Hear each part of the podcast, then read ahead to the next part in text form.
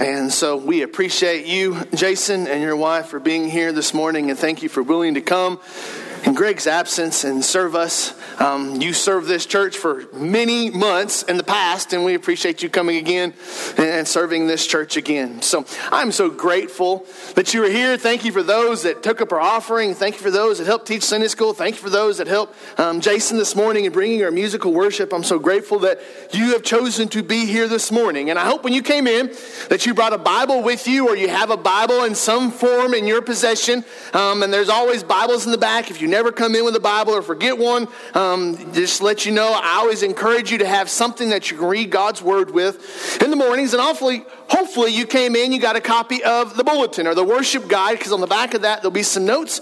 If you want to reference these notes, they'll be behind me on the screen. But we're going to be in 1 Peter chapter 1. 1 Peter chapter 1. So I'd invite you to make your way there to 1 Peter chapter 1, and we are just going to be studying verse 10 down through verse 12. I was really tempted to just skip on to verse 13 because verse 13 it starts one of my uh, most treasured passages in the Word of God, but there's some truths and some realities, and I believe some. Um, words from God that we get there in verse 10 through 12 that we need to take the time to listen to this morning. So in 1 Peter chapter 1, Starting in verse 10, I'm going to read down through verse 12, and then we are going to consider the Word of God together this morning. This is what the inspired pen of Peter writes Concerning this salvation, the prophets who prophesied about the grace that was to be yours searched and inquired carefully, inquiring what person or time the Spirit of Christ in them was indicating when he predicted the sufferings of Christ and the subsequent glories. It was revealed to them that they were serving not themselves but you in the things that have now been announced to you through those who preached the good news to you by the Holy Spirit sent from heaven. Things to which angels long to look. I pray that this morning that God adds understanding and application to the hearing of his word this morning. In the year of 1991, there was a movie that was released that was titled. Some of you may be familiar with the movie, some of you may have no idea what I'm talking about. But in this movie, Hook, it had a cast of people, including people like Robin Williams and Dustin Hoffman and Julia Roberts, and then the man that played Smee, which is one of my favorite characters. Can't leave his name out. His name is Bob Hoskins. But the crutch of the movie, the story plot of the movie was is that you remember the fairy tale of Peter Pan. Well, now Peter has grown up. He has now married Wendy. They have now two children, and he is a middle aged man living what would be considered a successful life. And Captain Hook contrives a plan to kidnap the two children to lure Peter back to Never Never Land so they can have their one final battle. So, as the children are kidnapped and Peter then makes his way back to Never Never Land, there is the whole drama of the story unfolding of him trying to figure out who he is and who he was. And there's a very pivotal scene in the movie where you have this middle aged Robin Williams, this middle aged man, he's peering down into this pool of water, and he doesn't see the reflection of who he is, he sees the reflection of who he was and he remembers that he is the pan. And he remembers of what he can do. And he can remember of what he did. And next thing you know his spirit is revived and he comes alive and there's this great epic battle. A lot of humor a lot of comedy. I would highly encourage you if you're unfamiliar with hook to be familiar with hook. There are so many good lessons that we can learn from the movie. But you know sometimes in the life of the church we can get so busy with life. We can get so busy with governments. We can get so busy with medical mandates and medical opinions. And we can get so busy with the pace of life. We can get so busy with all the things that we have going and all the different directions we're being pulled in that we can stop forgetting who we are. In fact, I put there at the top of your notes there on the back of the bulletin in the race to progress, we can forget our foundation. We have too many people, both inside the church and outside the church today, that have all these ideas of what it means to be a successful church. And I wonder how many times God says, You don't need to reinvent the wheel, you just need to use the wheel that I've given you. And sometimes we need to be reminded that this thing called church, it's not our own ideas, it's not our own methodologies, it's what God has given us to do. And so here in this passage, here in this passage, Peter is writing to a early church. He's writing to a, a group of believers, which is in modern day Turkey and in South, southwestern Asia Minor, and he's writing to them and he wants to encourage them to not forget who they are.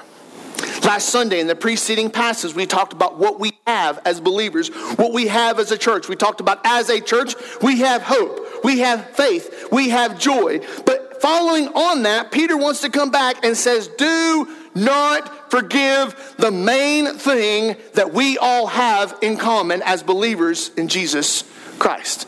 Now, last week I told you, as Peter is writing, he is writing to the saved person.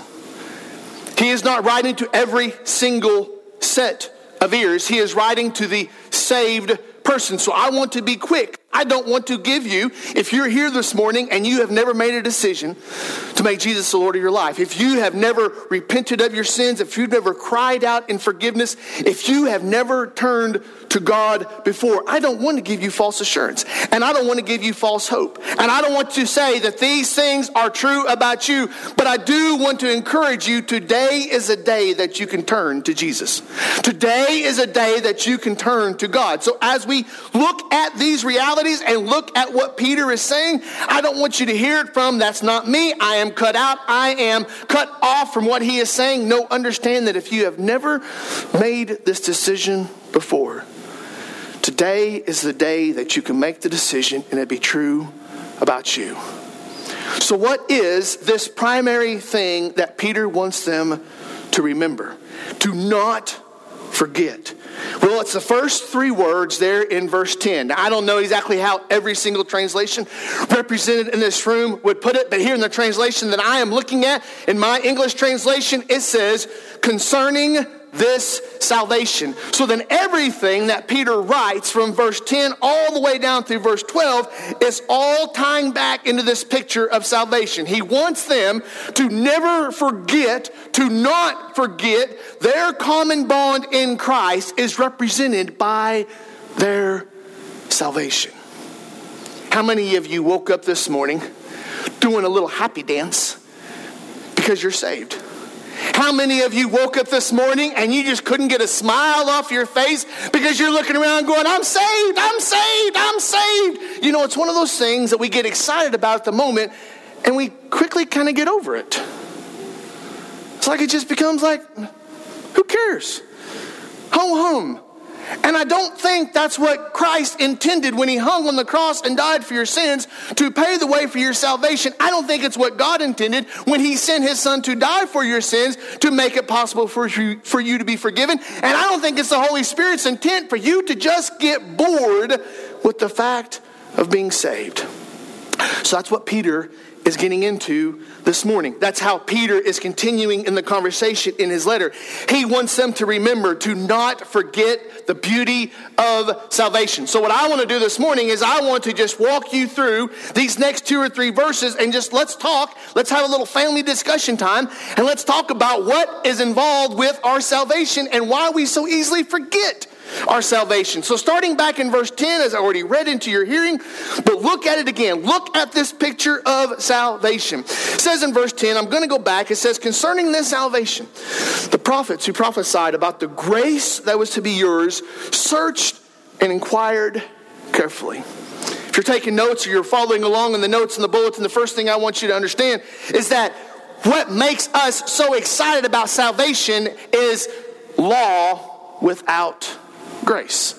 You may say, what do you mean, law without grace, Spence? Well, notice what Peter is referring to. Peter is telling them that the people in the Old Testament, the people that had come before him, they had searched, they had inquired about this grace that was to come. So many times we become forgetful about the excitement and the gift of salvation because we have forgotten what law was like without grace. This whole picture of salvation, it goes back to the original word, meaning that we are delivered. That means we are released from something. When you think about what this picture of salvation is, it's the picture that Christ took our place, died in our place. He fulfilled the law, which is salvation means the fulfillment of the law, and he is sitting at the right hand of the Father at this moment. You may jot down there in the margin of your notes or in the margin of your Bible, Hebrews chapter 10 and verse 12. He reminds us that when Christ paid that penalty once and for all for our sins, he sat down at the right hand of the Father, signifying that it is done. It is finished. I have fulfilled the law. I have done everything that God has given me to do. We see that now. But the Old Testament figures and the Old Testament writers, they didn't have that perspective. They were under the law. They were under the Torah. They were under the first five books of the Bible Genesis, Exodus, Leviticus, Numbers, and Deuteronomy. And so, even though that God had revealed, revealed this picture of grace and this picture of salvation, He revealed it through the Old Testament. They were not recipients of it because Christ had not come. And so, Peter says, You need to understand, you are in an age, you are in a season of grace, but it has not always been so. Some of you in this room never remember life without air conditioning. Some of you in this room never remember life without a dishwasher. And I'm talking about one of those motorized, do it themselves kind of dishwashers. Some of you have no concept of what that is like.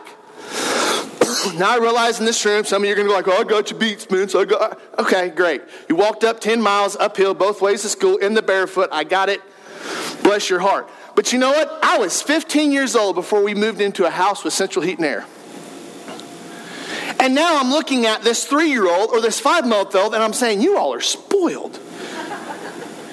I mean, you will never know what life is like above 75 degrees at night. I mean, you're never going to be in that environment. All we know today is what is today and how quickly we become spoiled, how quickly we become weak, how quickly we become a little bit akin or likened to this thing called air conditioning. But if we all think back, there was once upon a time that we didn't have air conditioning and everybody still lived. Everybody still survived July without air conditioning. How? I don't know, but we did it. And so, what, what Peter is trying to say is remember, there was a time that it wasn't like it is today.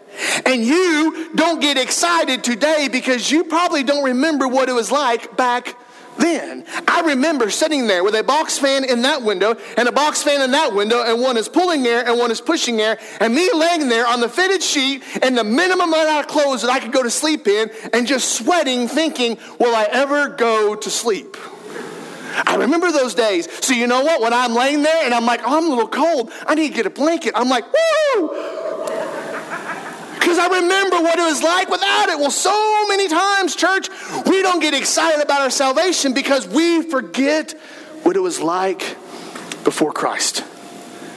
So that's why Peter brings them back to this picture in the Old Testament. He said, The prophets who prophesied about the grace that was yours searched and inquired carefully. What were they searching and inquiring carefully about? Verse 11, inquiring what person or time the Spirit of Christ in them was indicating. He is saying that these Old Testament figures, these Old Testament prophets, they were bound by the law. Every time, excuse me, every time they made a mistake, they had to atone for their sins. There was a sacrifice, there was a price. They had to keep the dietary laws. They had to keep the clothing laws. They had to keep the traditions. They had to keep the works. They had to keep all of these things to be right before God. But they knew that there was a time coming. Not only was revealed in the Old Testament, but it was longed for by the prophets. They desired, they said, Oh, we can't wait till this day that is coming. That we are not bound by this legalistic form of religion we are not bound by trying to be good enough and trying to please God and not bound by these multiple feasts and not bound by not being able to eat the food we want to eat and not being bound by not being wear, able to wear the clothes we want to wear. We are so looking for this day. Brothers and sisters, sometimes we forget the beauty of salvation. We forget the excitement of salvation because we forget what it's like to live with law without grace. So Peter wants to make him very clear that this picture of law, the reason why we have now gone from a covenant of law to a covenant of grace is why. Verse 11 the sufferings of Christ and the subsequent glories. I want to remind you this morning that it is impossible apart from Christ. May jot down Acts chapter 4 and verse 12. It makes it very clear. The apostles make it very clear. There is salvation in no one else apart from Jesus Christ. Sometimes we think that money is going to save us. Sometimes we think a job is going to save us. Sometimes we think a possession is going to save us. Sometimes we think that a decision is going to save us. We think that a political figure is going to save us. We think that Fauci is going to save us. Sometimes we have all these ideas thinking that our salvation is in someone else or something else on this planet. But what Peter wants to remind them is, is because we are no longer under the law per se, we are now in a stage, in a season of grace. We have something to get excited about, but we can't get excited apart from Jesus Christ. And some of us, we get saved, and we say, okay, I'm got saved, I've got that done, so now let me go on. That's not a box you check. That's a life that you live. And it's a choice that you make for the rest of your life. Friday night, we went up and had dinner with my in laws. We leave the restaurant and we're headed and we're going to go get some ice cream. Had one particular boy that is very, very fond of ice cream. So we go down there, and on the way to get ice cream, this precious, precious three year old that I will not name decides to start acting like, well, I can't say his mother, but he wasn't acting like his father. I can assure you of that. and so he, he starts acting up. We get down there to the ice cream, and I'm like, You're not getting out until your attitude has improved. And of course, he starts falling apart. I want to get out. I want ice cream. And so they all go inside. And I'm sitting out there because I don't want to intimidate the entire Braum's with a fit throwing child. And so I'm out there with him. And I just tell him, you're going to have to calm down and you're going to change your attitude if you want to go inside. Blah, blah, blah, blah, blah. And I'm sitting out there watching people eating ice cream in Braum's. And they're smiling and they're happy. And they're having such a good time. And I am in the parking lot with a fit throwing three year old. You know, sometimes it's easy to forget why being a parent is so awesome. and sometimes your children do the best they can to help you forget why it's so awesome to be a parent. And there's also the other times that they wake up in the first time of the morning and they're cuddly. Sometimes they think that, hey, these things are, they, they, and, and, they're sweet and they're gentle and, and they're, they're, fun to be around. And you watch, that's, you watch them develop and you enjoy seeing them mature and you think, oh, this is so awesome. But I want you to know that if you don't go through the difficult stages, you won't get to the sweet stages and you won't understand how sweet the sweet is if you don't know, understand how bitter the bitter is. And sometimes we come to this picture our salvation. We forget who we were before Christ. We forget who we are now in Christ. We forget what it would be like if we didn't have Christ. And so we don't get excited about our salvation. And, brothers and sisters, if you can't get excited about who you are now, then you don't have a very good grasp of who you were before. And you don't understand who you would be without Christ today. We talked about that a little bit more, a little bit in Sunday school this morning about what it's going to be like without God's hedge or hand of protection upon his people. So Peter talks about in verse 10 and verse 11, he talks about the reason why they go so quickly forget their excitement or the reason why they so quickly get over the picture of salvation is they forgot what law was like without grace. But there's another element to this that I want you to see with me. Go back to verse 12 and you, and you read on down, and Peter continues and he talks about it was revealed to them. Who's he talking to? He's talking about the them being the Old Testament prophets. And he said it was revealed to them that all these things they were doing, serving God, writing about God, it says there in verse 12, it was revealed to them that they were serving not themselves, but you. So what is Peter saying? Peter is saying that the people that came before them understood that it wasn't just about them, it was for the people that were going to come after them. And I want to encourage you this morning that this thing called life is not just about you. This life is not about you. This life is about God. But what is even more important is when you live this life, you understand that you're not living this life for you, you're living this life for the people that are going to come after you. And so that's what he refers to. He says that they realized that they were serving not themselves, but you in the things that have now been announced to you through those who preached the good news to you. The second thing that I want you to see is the reason why we so often forget the beauty of our salvation or the excitement of our salvation is we forgot that the salvation is good news. Now, it doesn't matter what kind of translation you have and how the word order is. In that phrase there in verse 12, when it says the good news to, that is all one word in the original language. And I'm going to botch up the pronunciation, but in the Greek, it's euangelizo. And what does it mean? It means proclaim the good news. It goes all the way back to Genesis chapter 3 and verse 15 when God tells Satan, okay, you will bite his heel, but he will crush, crush your head. He reminds them that there is some, such a thing called good news, but the good news is only good news if it's proclaimed as it is intended to be. So he reminds them that this good news, it wasn't just that the Old Testament prophets knew about it, it's that this story, this picture, this announcement, it's being made by those, to those, through those, by the Holy Spirit. Some of us forget the good news of the gospel. A lot of you have this smartphone device. I know Ron doesn't, but he's probably the only one in the room that doesn't. And so, Ron, you'll just have to act like you know what I'm talking about here for the next few moments. And so, the rest of us in this room, most of us have smartphones, and on our smartphones, there's such things called push notifications. At any given time, an outside party will send you a message and it'll come up on your phone. And you may get news alerts, you may get weather alerts, you may get amber alerts. I'm not saying any of those are bad, I'm just saying that so often you give permission to these other parties to be able to push information to you. And they're able to give you this information because they consider it to be newsworthy or noteworthy that you need to know. And so you will actually set these up and say, every time this happens, I want to be known because you want to stay in the news. We're living in a day and age that if you don't like one piece of news, you can go get a different piece of news. You can find somebody that will agree with you. You just search long and hard enough, and you're going to eventually find someone that says what you want to hear, and you can call that your good news. We are inundated with so many different sources of information and communication, but you know what? It's hard to understand which is the good news and which isn't the good news. Because one person puts it this way and another person puts it that way. How do we define what good news is? Is good news that employment went down? Is it good news that hospitalizations from sicknesses went down? Is it good news that the Powerball lotto has reached a certain milestone and the amount it's going to pay off? Is it good news that the high tomorrow is only 100 degrees?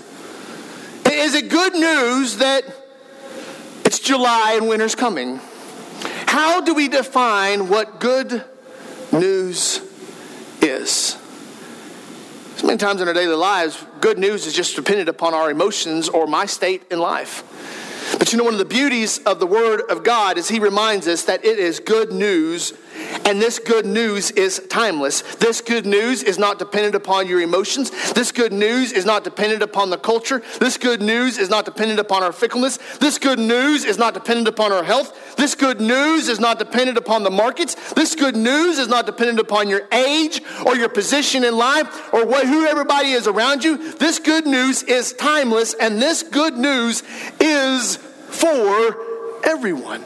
So that's why he says there in verse 12, he preached or announced to you through those who preached the good news to you. And you may sit there and think, well, Spence, why is this good news? Let me tell you why it's good news. Because this is what makes the difference between heaven and hell. This is what makes the difference between hope and hopeless. This is what makes the difference between works and grace. This is what makes the difference between being a child of God or being a child of lawlessness. This is what makes the difference on the rest of your life. This one thing. So as it says, it's, it's, it's supposed to be good news. What is this good news, the gospel message? Well, you could go back and you could write down in there Matthew chapter 1 and verse 21 when the, the angel comes to Mary and he says, talking about the Christ that is coming, he will save his people from their sins. He's reminding them that the, what the good news is, is that every single one of us have sinned and rebelled against God. And that sin and the rebellion carries the price of punishment death. Eternity separated from God, hell. But the good news is that God sent his son, Jesus Christ, to live the sinless life, to fulfill the law, so that he could die in our place, paying the penalty for our sin, so that he could therefore earn the righteousness to be imparted to you. Well, how do I get that, Spence? How much does that cost? What all do I have to do? Where do I have to go? Spence, what does it take? And here's the beauty you believe in Jesus. And by faith, you know that as a sinner, when you confess your sins and you ask to be forgiven of your sins and you ask Jesus to come in and be the Lord of your life, by faith, you know that He will save you. You mean there's not an application fee? No. You mean there's not like a 10 page application like when you're buying a house? No. Is there a probationary period? I mean, do I get put on probation and God says, well, we'll see how you do for six months? Uh, no. Is there a committee that I have to go to or a board that I have to go to be, to be approved? No. Is there a minimum age or a maximum age? No. What about education? Is there an educational requirement? Nope. What about, what about my demographics, about where I live or what I do? Is there that kind of requirement? Nope. The good news is that salvation is available to anyone who calls upon the Lord. Now, what is required? In order for this to be good news, there's several things that are required. First of all, it requires recognition. It requires recognition. See, the Old Testament servants, the Old Testament prophets, as Peter is saying, they understood. They understood why it was good news. The apostles understood why it was good news. They lived under the law long enough and they were happy as could be. The people here in the New Testament, after the time of the apostles, they understood why it was good news because they understood. These people recognized that this was good news because they knew of the alternative. And there's a whole world outside these walls that needs for us inside these walls to recognize that it's good news too. So not only does it need to have recognition, but it requires a communicator. Notice he says there in the text, he says to those who preached the good news. It wasn't osmosis. It wasn't a banner in the sky. It wasn't an advertisement taken out in the paper. It wasn't a Facebook post. It wasn't anything like that. It was somebody telling someone else about Jesus. There was a communicator that was involved. So it requires a recognition, it requires a communicator, but it also requires a listener. Now, don't get lost in that because it requires somebody to hear the good news. Oh, it's not enough for you to go in your bathroom when you're by yourself and start, start sharing the gospel. Jesus loved you, you're a sinner. You're not talking to anybody. That's not what He's called you to do. He's called you to tell people, He's called you to spread the word, He's called you to proclaim the good news. If you had gone back 50 years ago and somebody had said, What do you want to be? and you would have looked at them and say, I want to be a social media influencer, they would be like, What in the world are you talking about? Go do something. Go do something. And now we have individuals, they're growing up, and you're like, What do you want to be? Well, I want to be a social media influencer. I don't know what that is. I don't get that. But you know, we have people that aspire to be known and to be popular among other people. But how many young people do we have growing up that you say, What do you want to do? I want to be a gospel influencer. I want to be a gospel proclaimer. I want to be the person to go out and to shout from the rooftops that Jesus lives. Brothers and sisters, we spend a lot of time trying to encourage our young people and trying to elevate and prioritize all the things the world calls to be successful endeavors and successful enterprises, but we are doing such a poor, poor job of elevating and prioritizing the things of God because we don't think it's good news. Oh, we say, oh, yeah, yeah, it's good news, it's good news, but we don't act like it's good news. but then there's a third aspect. He talks about the reason why they've forgotten the beauty of salvation is because they forgot what law was like without grace. And then he talks about they had really become numb or calloused or indifferent to this picture of good news. But then there was a third aspect, and it's really just the last phrase in verse 12. Here in the translation I'm looking at, it says, Things to which angels long to look. Now, there's been a lot of discussion about what this means. You can go and you can find six different commentaries, and you might find six different ideas about what this is saying and what this is referring to. So I don't want to get down and walk too much into Spence's suppositions, but let me just tell you, in short, what I think this verse is saying. This verse is saying that heaven is watching. I think we have forgotten in the church today. Not only have we forgotten what it was like to live without grace, but we have forgotten why this good news is good news because we've stopped sharing with the people like we want to. You look statistically, and our Baptisms are down, the evangelism is down, church membership is down, all the metrics that you look to see the growth or the health of the church, they are all in decline. The majority of churches that either plateaued aren't growing at the pace of the community around them or are, or are in decline. And we see all these effects. And I think not only have we forgotten grace, good news, but we've also forgotten that heaven is watching. Now, where do you get this from, Spence? I, I hope you're asking that question. I hope you're looking at the text and I hope you're going, okay, verse 12, things in which two angels long to look. And then you look at me and go, and you say that heaven is watching. Where do you make that connection? I hope that you're asking that question. So let me tell you where I get this from.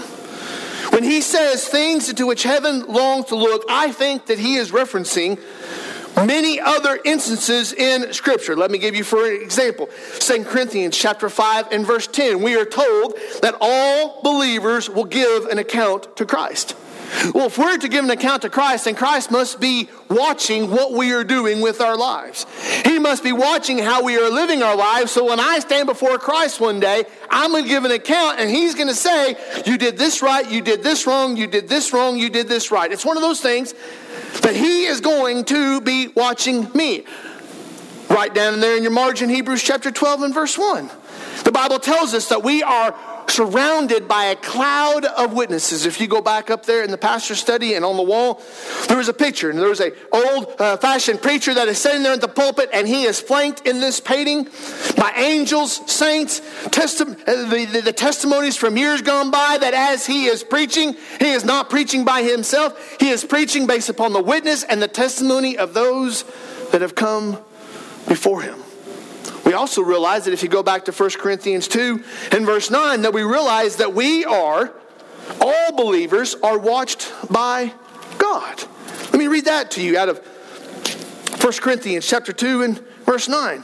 What no eye has seen, nor ear heard, nor the heart of man imagined, what God has prepared for those who love him. He reminds us that God is preparing a place for you because God knows who you are and God knows where you're going and God knows what you're doing. All believers are being watched by God. So then, and there's some other passages that we could look at, but we don't have the time this morning. But he comes back to say, remember that this whole thing of salvation, this whole thing of grace, this whole thing of mercy, this whole thing called the church, it's something that even the angels are looking at going, we're interested we're kind of wondering what this thing's going to happen. We're kind of uh, wanting to know what is going on here. It's not that the angels envy us or covet us. That's not what he's saying. He's saying that the angels are looking on, going, This is intriguing. What is taking place here? So when he says the angels long to look, I get this impression that there are those that there are those heavenly beings that are watching us. Now, please, please do not misunderstand me. I'm not saying Aunt Martha is watching you right now. I'm not saying your dog Fido is watching you right now. I'm not trying to say that someone that has gone before you, that the dead in Christ are now watching us. I am not saying that. But what I am saying is, is that heaven, God is watching us. Heaven is watching us. What we do today, God knows, God sees. But it even goes further beyond that. The world is watching the church. So when Peter writes, he says, you know, this thing called salvation, don't take it for granted. Because everybody in the world wonders at the beauty of salvation. And not only does people in the heavenlies, but people on this earth. The world is watching the church. We could fill this place multiple times over with individuals that used to come to church, but don't come to church anymore because people in the church. Or some of you this morning say, you know what, I was involved with this church or that church, but because of the testimony of that church or because of what that church did, I don't go to church anymore, or I don't go to church any, I don't go to that church anymore because people are watching the church. There's a world that is watching the Catholic Church right now to see what they're going to do with President Biden and communion and his stand on abortion. There are people that are watching the church to want to know will we capitulate? Will we compromise? Will we retreat? Will we give in? There are people that are watching the church. It's not just that the people are watching the church, but that heaven is watching the church. I think Peter wants to remind us do not forget. Do not forget, going back to verse 10, concerning this salvation. He does not want us to forget what it's like to live with law without grace. He does not want us to forget that this picture of salvation and the news of salvation is good news. He doesn't want you to forget that heaven is watching because too many times we live our daily lives as if we're the only person that sees us. Peter says, Don't forget. Don't forget that you're saved. Don't forget that you're saved by Jesus Christ. Don't forget that you're saved by the love of God. Don't forget that you're saved so that you can tell someone else how they can be saved. Don't forget that you have been given this gift by God so that you can share it with other people. Don't forget that people are watching you. And these people that are watching you, do they see you excited about church? Do they see you excited? about God? Do they see you excited about your salvation? I don't know where you're at in February 2008, but more specifically, February of 17th of 2008 was a Sunday. It was a special Sunday because it happened to be the 50th running of the Daytona 500. I realize that some of you unpolished, uncultured people think, oh, it's just stupid and boring. You'll get there, you'll grow up. But it's the 50th running of the NASCAR or the, the Daytona 500 there in the sport known as NASCAR. A bunch of guys driving around really fast, doing left turns the entire time. I got it. But in that season of life, myself and my father and my brothers, we that was a big thing around us. So dad had his driver, and Tucker had his driver, and Will had his driver, and Eli, he was less than a year old, he already had his driver. And so sometimes we'd sit there and we'd watch the races and we'd jab each other and have a little banner. My favorite driver then and my favorite driver even now is a guy by the name of Ryan Newman. At that season, Ryan Newman was driving for a team owned by Roger Penske. He was for Penske Racing, and he had a teammate, a teammate more experienced by the name of Kurt Busch. Well, Ryan Newman was pretty much a nobody. Really hadn't done much, really wasn't that popular. And of course, Dad and Tucker and Will and all them, they had gone out and they'd picked more popular drivers and more, uh, more accomplished drivers. And so here it is, February 17, 2008. We're at my parents' house and they start running the Daytona 500, which it's 200 laps. I don't know how much you know about racing, but this particular race, it's 200 laps, 500 miles in total. And this particular race, they averaged over 152 miles an hour. Can you imagine driving for several hours at 152 miles an hour average speed? It's exhilarating. So we're sitting there watching this race, and it gets towards the end of the race. I've been pretty quiet because I really don't have a lot to talk about because my guy isn't really doing much until the last two or three laps. Will's driver had been leading the most laps of the race, so of course Will was confident that his driver was going to win. They go into turn three and they in the middle of turn three and turn four, the guy gets a push. Ryan Newman is being pushed by his teammate Kurt Busch, and they push themselves into the lead, coming in the middle of turn three and going into turn four. They come out of turn four, and the new leader, the Daytona 500, on the very last lap is Ryan Newman being pushed by his teammate, Kurt Busch. Now, if you've watched very much NASCAR, you know that that thing will happen. Some, some people will get in a group and they'll push, and these people will push. And so just because, excuse me, in the middle of the turn you're leading doesn't mean much because there can be a challenge mounted. So they come out of turn four. The challenge is mounted. They, they, they, they refute, they, they push back the challenge, and so they're coming, and the start finish line is not right in the middle of the track. It's a little bit beyond the track. And so they're, as they're coming out of turn four, Ryan Newman and Kurt Busch are one and two, and they're leading, and you're just like, well, I can't get excited now. I, got to be kind of quiet. I can't start, you know, running my mouth um, right yet. And so I'm waiting, and I'm waiting, and then all of a sudden they cross the finish line, one, two, and the entire house knew. the entire house knew who won. And the entire house knew whose driver that was because I was excited and I was pumped up. And I was so enthralled because I was like, oh my goodness, I can't imagine the 50th running.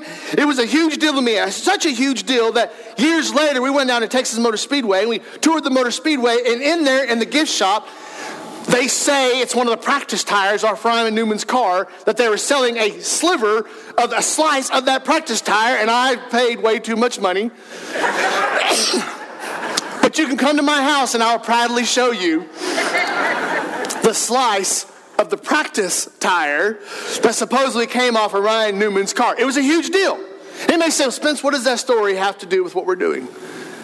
I'm in Oklahoma in 2008, and I'm watching a guy all the way down in Florida, a guy that I've never met, a guy that doesn't know me, and I'm watching this guy compete in a race and I am rooting for him. I am excited for him. And when he accomplishes this, I go ballistic to the point that now, years and years later, I am boring you with the same story this morning.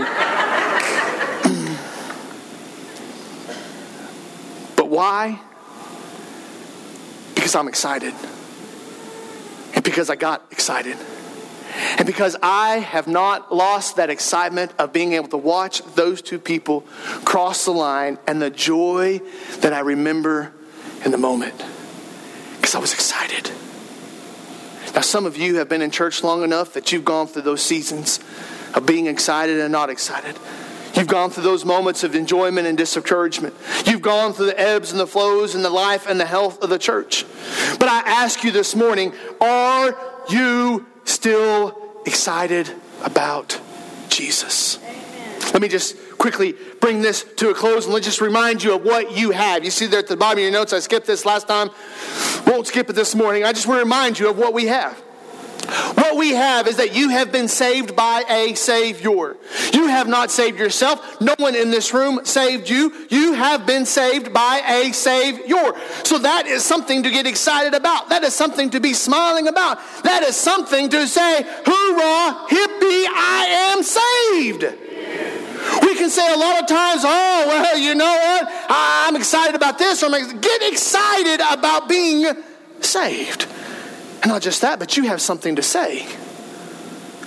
Because when you're saved, you now have something to say. Found people find people. Saved people tell people. This isn't the witness protection program. This isn't a big hush hush top secret clearance program. Find Found people find people. Saved people tell people. Well, I don't know what to tell them, Spence. Tell him who you were before Jesus saved you. Well, Spence, I've been saved so long, I really don't remember exactly what it was like when I was before I was saved. Then tell people what you'd be without Jesus today. Well, that's an awkward conversation. Really? Who makes it awkward? You? Would you not rather have that awkward conversation today than the awkward conversation to stand before God? Eh, this is just Spencer's suppositions. And I know I got a few moments, but what if? What if? Before God sends a person to hell for an eternity for their sins, what if he let that person go and speak to all the Christians that knew him that didn't tell him? What if?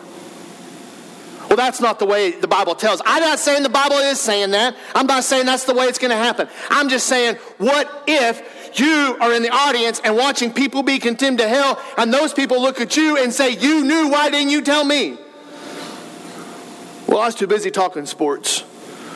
I was too busy talking about the home life. I was too busy talking about work. I was too busy talking about whatever the case may be. You have something to say. And then this last one, and we're done. You have one life to be faithful. You have one life to be faithful. You don't live this life and then get a second life and try over. You have one life to be faithful to God.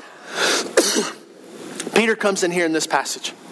And as Peter is writing to the church, he wants to remind them be faithful to God. And how do you live faithfully before God? You stay excited about who you are.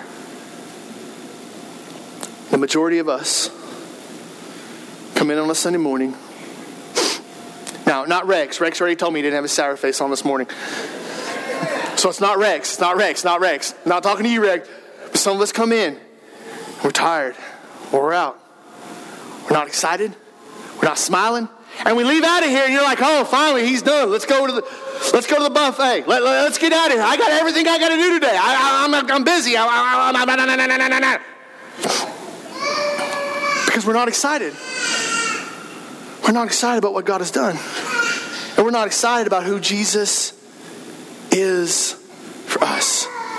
If we want a world to get excited, if we want our loved ones to get excited, if we want our neighbors to get excited, if we want those around us to get excited, if we want this community to get excited, if we want the people that we love to get excited, maybe the place it begins is us getting excited about Jesus. And I'm telling you, brothers and sisters, it's not a matter of methodology. It's not a matter of programs. It's not a matter of lighting. It's not a matter of seating. It's not about, about a matter of faces. It's a matter of us remembering who we are. We are a church that is saved by Christ. We are a church submitted to Christ. We are a church with God's word to proclaim. We are a church on a mission before God to disciple the found and to reach the lost.